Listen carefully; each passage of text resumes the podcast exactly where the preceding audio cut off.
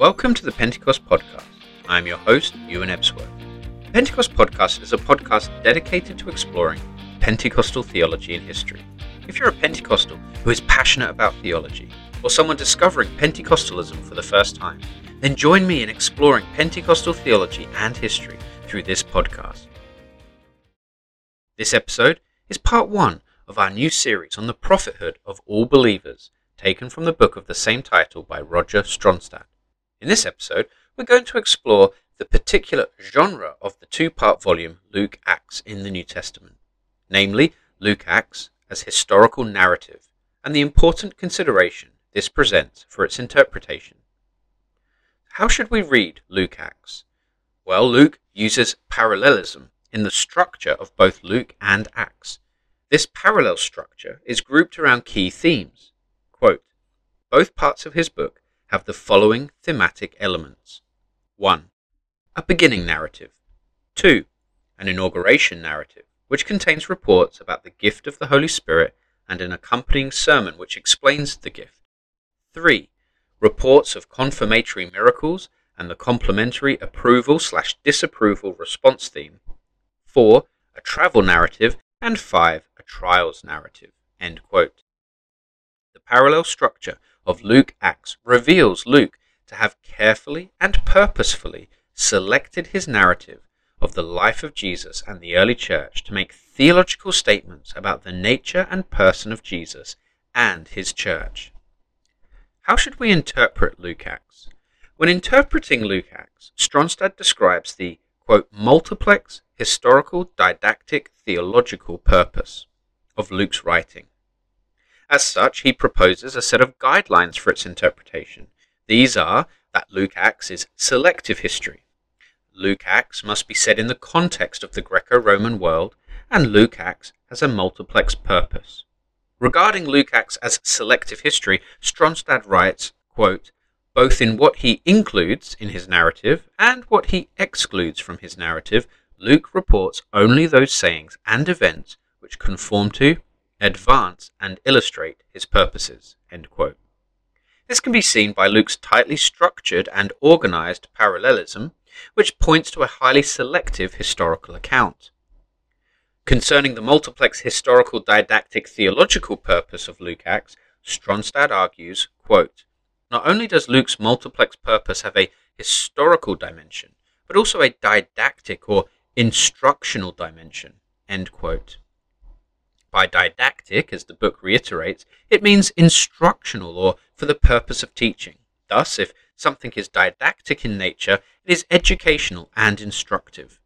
Quote, Thus, using the medium of historical narrative, Luke purposes to supply Theophilus with a more reliable instruction than that with which Theophilus's earlier instruction had supplied him. If taken on his own terms, Luke makes a plain statement of his didactic intention. Clearly, as Luke practiced it, the writing of historical narrative was a medium and method of reliable instruction. Thus, as a historian, Luke also saw himself as a teacher or instructor. How should we apply Luke Acts? Lastly, when applying Luke Acts, Stronstad argues interpreters fall into one or two categories. One of two categories a hermeneutic or interpretation of denial, and a hermeneutic of affirmation. Those in the denial interpretive camp deny that Luke Acts is paradigmatic of the church today and Christian experience. Thus, Luke Acts cannot be applied to the church today. Those in the affirmation interpretive camp see Luke Acts as paradigmatic for all believers at all times, and this would include Pentecostals and charismatics. Well, why does this matter? As mentioned, how we interpret Luke will lead to vastly different church practices and theological expectations of the role of the Holy Spirit and the gifts of the Spirit in the life of the believer and the church today. Acknowledging Luke's historical, didactic, theological purpose, I think, is crucial to interpreting the whole canonical data in the New Testament on the Holy Spirit and the charismatic nature of the church fairly and accurately with respect to Luke's authorial intention. By interpreting Luke as a theological teacher in his own right, and not only as a historian, An interpretation of affirmation leads us to view Luke-Acts as paradigmatic for the church in principle, even if not in all of the historical particularity of the events of which he writes. Indeed, as Stronstad's first book, The Charismatic Theology of St. Luke, demonstrates, Luke's indebtedness to the Greek Old Testament, known as the Septuagint, for his theological language, and categories, as well as the continuity between Luke-Acts and the sacred history and prophets of the Old Testament in Israel's anticipation of the Messiah and the messianic fulfillment and eschatological outpouring of the Spirit. Luke was an erudite and skilled historian, as well as a highly literate and able teacher, and his theological contribution to the canon of Scripture for the person and prophethood of Jesus, as well as the prophethood of believers and the charismatic nature of the church, ought not only to be weighed carefully and affirmed, but also applied confidently, yet discerningly. Finally, as Stronstad concludes, quote, when applied in the light of these guidelines, the narratives of Acts will spiritually enrich contemporary Christian living.